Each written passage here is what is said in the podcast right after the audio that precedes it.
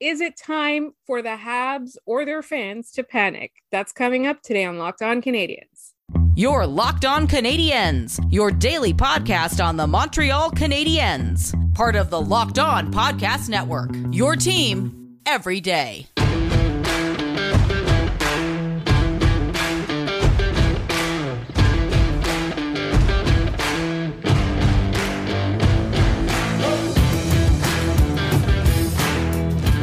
Hi, everyone, and welcome to episode 469. Nice. Very nice. Four times nice. Lots of nice. And thank you, as always, for making us your first listen of the day. I'm one of your hosts. My name is Laura Saba. You might know me as the Active Stick, and you might know my co-host, Scott, from Habs Eyes on the Prize. Scott, how are you doing as you almost head into a vacation? I was doing a lot better before I watched the Canadiens play on Saturday night. And I am letting you know you're going to have to edit this out in post, but I was writing the recap and my working title was Score a Goal, You Goddamn F***s, and they told me I couldn't put that up there. So it was a very frustrating game, but I am on vacation this week. Laura has some very fantastic guest hosts lined up, so the show is in good hands while I am hiking and drinking beer in Vermont, among other fallsy things. So... Not bad at all, Laura. And before you feel too sorry for me, I will be leaving Scott on his own later on when I visit my parents for the holidays. So right now, I'm very excited. I've confirmed who they are, but so far, because we haven't recorded yet, I won't let you know. But they're people that you already know. They're people that I'm excited to have as my guest, quote unquote, co-hosts. Nobody can really replace Scott, though. I think that's the most important thing. I feel very honored in that regard, and I feel the exact same way. Is that Locked On Canadiens is still good without both of us here, but it is not the same when it's one or the other alone. So, yes. Anyways. So the Habs. All right. So we're going to talk today. What we're going to do is we're going to talk about a little bit. It's early in the season, obviously, but the Canadiens are off to their worst start since 1995, I believe. They went 0-3. They've never done that since then, basically. And this team right now, there's a lot of people that are worried. There are a lot of people that are panicking at the same time. There are still 79 games left in the season. So today what we're going to do is we're going to talk real quick about the Rangers game. In the middle segment, we're going to talk about what's going right, something really good. And then in our final segment, what we're going to talk about is specific adjustments that we would make when the players that are out come in, and also possibly before that, if there are any that can be made. All right. So Scott, I think through the first three games, and particularly in the Rangers game, I think it's pretty clear that one of the main factors missing on this team is chemistry. This team feels like they all showed up today and started playing today. We see flashes of it looking very good. I thought they started well against the Rangers. They started great against the Leafs, and late in the game against the Rangers, they started to look better. And then it's just... bits and pieces isn't going to get you very far this season. They need consistency. I'm not saying every shift has to be hem the opposing team in their zone and get a bunch of scoring chances out of it. That'd be great if it was, but we live in actual reality where that is not a thing. And it just feels like the team isn't in sync. And I know that it's a long season and they've practiced and they had the preseason and this and that. At a certain point, you have to have everyone in the lineup. Like if you're going to play 6 preseason games, maybe get your entire NHL lineup together at once and go from there through a certain point. But everything feels very disjointed. A lot of players who we know are very good haven't looked like themselves yet. And the team, as it stands, has 3 goals in 3 games. That's not good. By any measure, that's not very good at all. And that's something that's going to have to change. They're going to get left behind real fast at the start of the season here. Yes, these are points that we always talk about every year. It is a cliche. You can't afford to drop points early in the season or later in the season or against teams that aren't as good as you are, all of that, blah, blah, blah. I do think, though, that there are some things that can be fixed, and we'll talk about that more later in this episode. One of the things that I was particularly not annoyed with, but I think the power play is still not clicking, but it looked to me a lot better against the Rangers because there was a lot more movement, but then there were these points where you could see they were moving, passing, and it was constantly, they constantly had the Rangers on their toes. And then for whatever reason, it looked to me like there was an opening or an opportunity and they just turn around and shoot back to the point again. Like, that seems to be a safe play that they keep doing. I think they need to break out of their comfort zones, because their comfort zone obviously is allowing the other team to take over the game. As many people pointed out, including yourself, Scott, when you're playing not to be scored on and you're not playing aggressively and trying to take control and really trying to take it to the other team, you end up in situations where the other team dominates. They take possession. They won't let you back in because you're not being aggressive enough. They are able to box you out in your own power play, which, again, admittedly looked so much better in the Ranger game than the previous two games. But still, whenever there was a point where they didn't know what to do, instead of being creative, they were going back to that, passing to the point. And we talk about the power play a lot on this podcast, but it's also a kind of a microcosm of all the other things that they do. Like, there's a lot of things where they kind of default to what they're used to, as opposed to being aggressive, as opposed to putting pressure on the other team. I want to see the other team uncomfortable. That's what I want to see. And so far in the three games, I haven't seen that. I haven't seen the Canadians forcing the Leafs to make mistakes. I haven't seen the Canadians put any kind of a scare in Buffalo, right? And obviously they've got a chip on their shoulder and a lot to prove, blah, blah, blah, all of that. But the Canadians allowed them to get away with it. I didn't see them make things uncomfortable for the New York Rangers. That was something they were so successful at in the postseason. They really, they made other teams, they forced other teams to make mistakes. That's something, to me, that's what I want to see. They play this default scared style, and they have since Michel Therrien was here, and it's a problem in that you have to take chances to win games. Teams aren't just going to roll over and die, and we learned that against the terrible Red Wings. We've learned that against the Sabres. This team is in a spot where they don't want to take risks, so they default to what they know, which is put it back to the point, put it on net, make the safe play off the glass. Someone needs to break that mold, and it's something Caufield did in the playoffs last year, and he's not really being allowed to do that right now. Just so many decisions that are baffling to me. Ben Chiarot was the shooter with the empty net. Cole Caufield was on the bench. I don't fully get what Ducharme's plan is here, and it's too early to line blender everything and panic. But at the same time, making changes just for the sake of making them because you think it's the right idea is a terrible way to run a hockey team. It's how you end up in a mess, and it'll only get worse unless someone goes, hey, enough.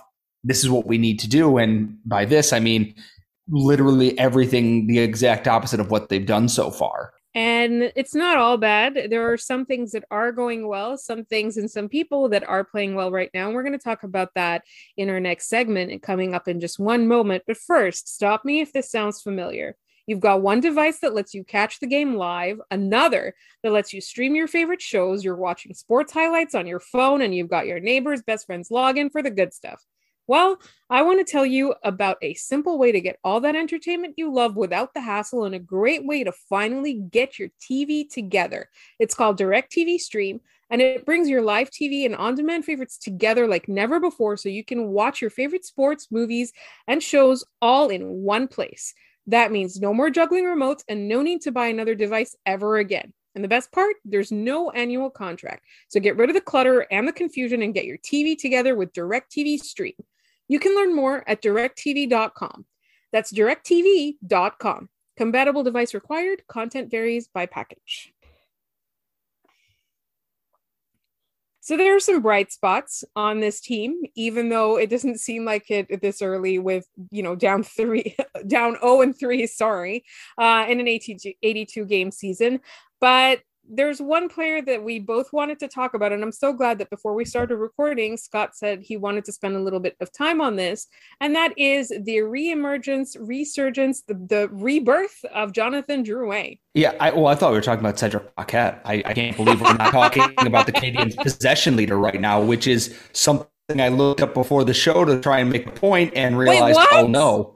What? He leads the team in Corsi for percentage, which absolutely blows my mind. It's not a good sign at all, but to the main point is I am so happy to see Jonathan Drouin thriving the way that he is this season.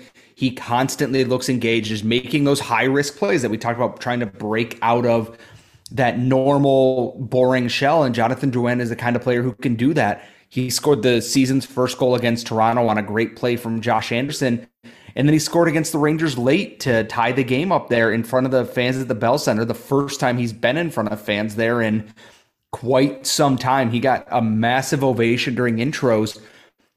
He's playing like we know that he can, and no, he's not going to score a goal every other game. If he did, sweet, that would be great. But he looks so much more engaged, even when things aren't going well, and they haven't this season. He's still out there and he's giving it a full effort. And a lot of people knocked him for taking shifts off before. He looks like a guy who clearly benefited from that time away and working with a therapist or psychologist or whatever it was that he did, because his reemergence is, if it wasn't for him, the Canadians would have one goal on the season and none from their forwards, which is terrible, to put it very lightly. So the reemergence of Jonathan Drouin in his partnership with Anderson and Dvorak is working out great. And I want to give a special shout out to Brett Kulak, who always seems to get the secondary assists on those plays with just smart little chips to the puck to get the thing moving there. He did it against Toronto. He did it again against the Rangers to help kick everything off. It's really hard to find. There were plenty of faults to go around, but the Dvorak, Anderson, and especially Drouin line, I don't think is part of that. I think that they are currently the lone bright spot on this team going forward. I do agree. And there's something about the way Josh Anderson has come out with a determination. I think last year he did that as well, very early in the season. You know, he put up a lot of points. He and Toffoli were really, especially since they were beating up on the Canucks and everything like that. I saw a lot from them, but there seems to be, I think he's grown a little bit, like with Josh Anderson. He already knows what he can bring to this team. You know, he had a bit of a slump towards the end, and then he became more effective in the playoffs. I think that he's determined, he's bringing that energy, but I also think that he and Drouin are feeding off of each other's enthusiasm. They're feeding off of each other's commitment. And it's not to say that the rest of the team is not committed or anything like that.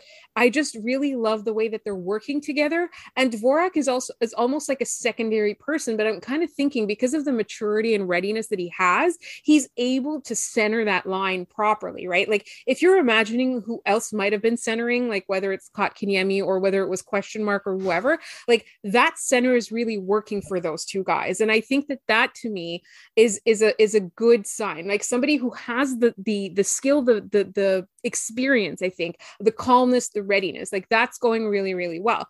And so for me, like I'm so happy for Jonathan Drouin, because people are always determined to say really negative things about him no matter what. And at the end of the day, like we have to take away the position that he was drafted at and just forget that part. We have to take away the fact that he was traded for a player who's very effective on a multiple Stanley Cup winning team. Like I just think that if you take that context out, if you look at him as just this guy is a forward, he's a forward who's your, like, you hope he can play your top six, but like, you know, second line is great. And you look at what he can bring to the team that way. Like there was so many points. Remember we were talking about in the first segment, like the Canadians weren't giving the Rangers enough trouble. They weren't giving their opponents enough trouble. The way that Jonathan Drouin stick handled around some of the Rangers on Saturday night, to me, like that is a level of skill that not every player has. Maybe he's not going to be your elite superstar, but he's going to be a significant part of this team. So I think it's time that everybody get on the same page and realize that this player is going to be good on this team. It's just that everything else now needs to start clicking around him. And I do like that you pointed out Brett Kulak, because he's a guy that I think a lot of times, even the Canadians themselves sometimes don't know what his deal is or what he brings to the team, but he is part of that mobile defense that we keep saying that the Canadians need. He does form part of the mobile aspect of it. And so I think like the most important thing now is for other people to be clicking, because Jonathan Drouin's not going to be able to do it all himself. No one player can do it all himself, even ones named Carey Price. And at some point, Carey Price, Mike Hoffman, Joel Edmundson, possibly Adam Brooks and Sammy Niku are going to draw back into the lineup. So in our final segment today, what we're going to do is we're going to talk a little bit about adjustments that we think the Canadians could and should make. I think it's time to try new things, maybe not Line Blender, but try new things. And that's coming up in just one moment. And speaking of trying new things, have you tried Built Bar yet? It's not new to us. We have been devoted fans of Built Bar since they started sponsoring us. They're one of our favorite sponsors. They're a protein bar. They're not a candy bar that tastes like a protein bar. It's the other way around. It's a protein bar that tastes like a candy bar. When I just said, candy bars that taste like protein bars, what you're used to with a protein bar is usually the sandy, grainy texture, that soy or whey protein taste. You know the one I'm talking about. Built Bar has none of that. It tastes like a candy bar. It's soft, it's chewy, it's a treat, and it's always high in protein, low in sugar, low in calorie, and made with real chocolate. They've got 18 delicious regular flavors, but they also have, once in a while, they have special edition flavors. Like right now, they've got basically a protein puff. It kind of tastes like one of those marshmallow, like chocolate covered marshmallow bars.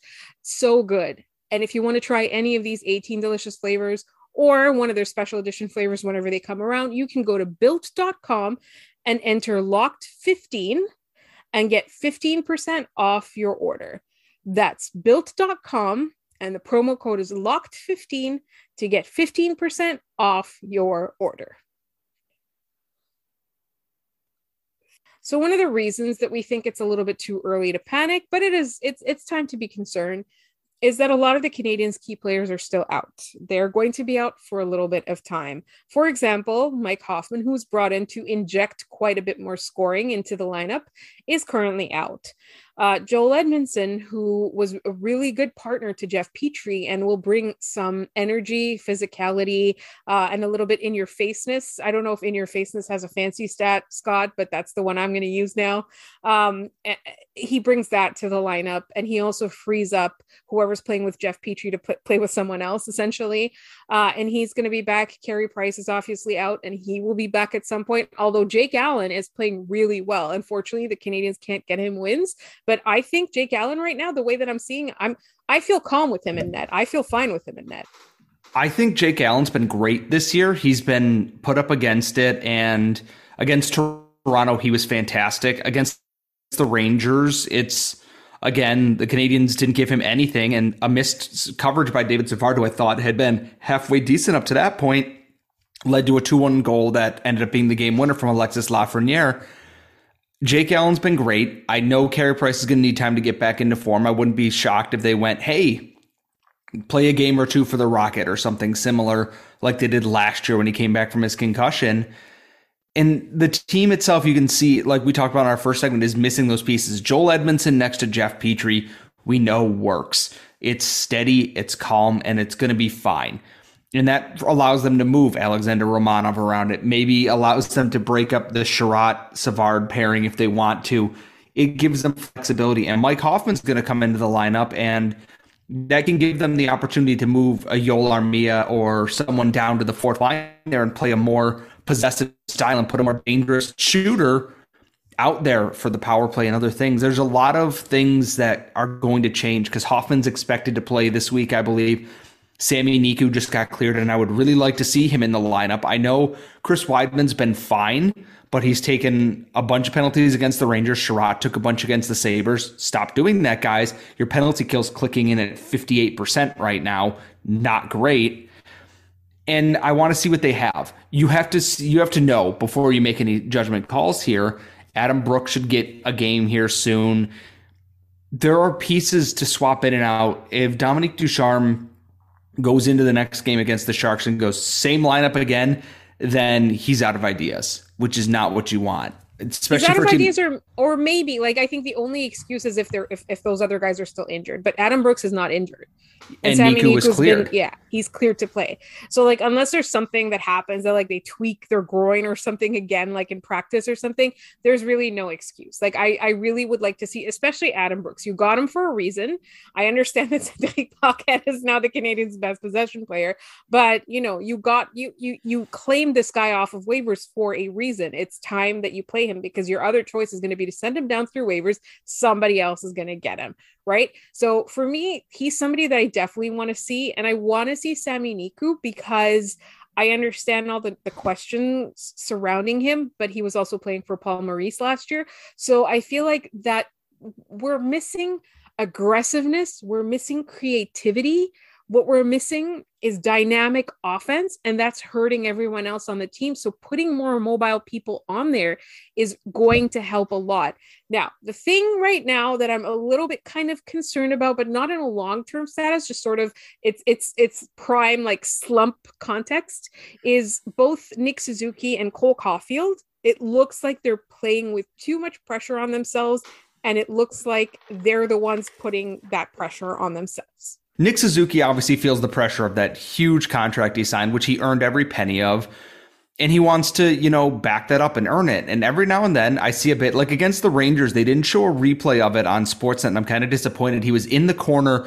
There's a Ranger coming in on the forecheck, and he just sidesteps him, and the Ranger slams into his face off the glass and end boards, and I thought it was hilarious.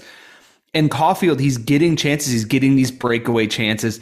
He's getting open, and then he's just either the puck is bouncing or he's passing it when he would shoot. And someone needs to look at him, and it's like, kid, if you were on a 2-on-1, you should be the one shooting the puck unless you have an absolutely open lane to pass the puck across. We know how good he is, and he knows how good he is. And losing obviously takes a toll on you. You start to overthink things. And I think the coaching staff needs to get him and be like, guys, deep breath, relax. You're Nick Suzuki. You're one of the smartest players in the NHL. You're Cole Caufield. You have potential to be one of the best goal scorers in this league if things continue. Play your game and just let it go. You know, don't overthink it. Trust your skills to get you where you need to go. And I think that once either of them score, they start clicking a little bit, it's all going to just roll downhill from there. It's going to be a good thing. They're going to pick up their momentum and go, because sometimes it only takes one goal to get someone off on a streak. We saw it with Max Pacioretty for how many years, that he would go goalless for like 10 games, get an empty netter, and then just be absolutely on fire. I think it's a similar thing here, is that Caulfield's going to get one, and then it's just going to start going. It's going to start going. It's going to start clicking, and then teams better look out from there. I agree. And I think with Caufield, obviously there's a lot of buzz from the playoffs. People are talking, we're talking, we think he's going to win the Calder. You know, this is his rookie season, and he proved that he belonged in the NHL during the playoffs. But there's also something that very few people are pointing out, is that right now people are game planning for Cole Caufield. Their defense is aiming for, their penalty kill is aiming to neutralize Cole Caufield. That's a huge compliment, obviously. But at the same time, it can't help with his confidence. He's now, you know, it's one of those things where like it becomes kind of a rude awakening when you make the NHL and teams start taking you seriously and coaches start coaching against you. I think part of it is that aspect, but also, you know, we keep talking about, I saw on The Athletic, they were talking that he might score 40 goals. And I was like, the 40 seems a little steep, but I still think that he's Calder material. And I think that that's probably in his head right now. I don't know. Maybe you can yell at me if I think if 40 is too steep, but I think it's his rookie year. I don't think he's going to hit 40, but I think he's going to score a lot of goals. I don't think he's going to hit 40 yet. Do I think he's capable of scoring 40? Absolutely. I do. With a shot like that, everyone should. The Canadians just need to get him in a spot that succeeds. And that goes to the power play too, which the power play is a show and a half's worth of ranting that we will not do today. And to bring everything home here from our first segment, it's not time to panic, but it is time to definitely think critically about what this team needs right now. Mike Hoffman coming back will give them goals, will not help them defensively, but will definitely give them goals. Joel Edmundson coming back. He had a family thing this week. That's why he wasn't at the game this week. He should be good to go soon. And hopefully once they get these final pieces kind of plugged in, it all will just kind of form together and get the team where they need to go. I'm excited to see what it is, because you see flashes of it, and they've proven they have the speed to stretch defenses. It's just not paying off in goals yet. I want to see them start converting on some of these. Like they have the Sharks, they have the Hurricanes this week. They have, I believe, the Kraken as well. And it's not an easy schedule, but you got to rise up to the occasion at some point. You can't play the Sabres every night, and maybe it's better that they don't based on that first game. So this is a challenging week for them, and if this team is serious about wanting to contend and wanting to get better, then they better rise up for that challenge. And I think with the pieces coming back and kind of looking back at what their first week is, they'll rise to the challenge this week. So I'm going to all the games this week.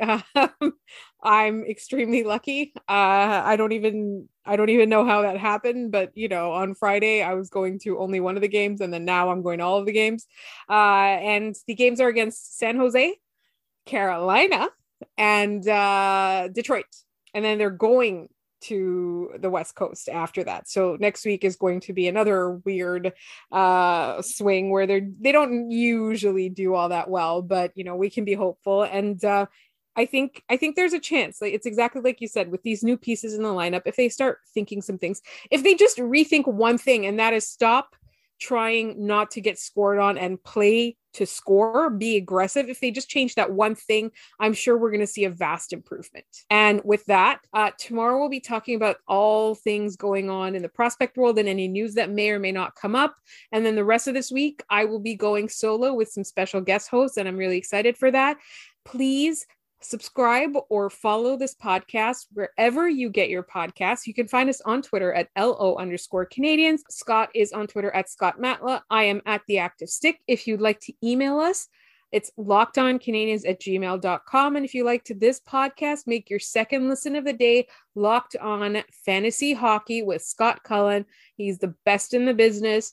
He's going to be the one that tells you your best fantasy decisions to make. And that is Locked On Fantasy Hockey, available wherever you get your podcast. Thank you so much for listening. We will talk to you tomorrow.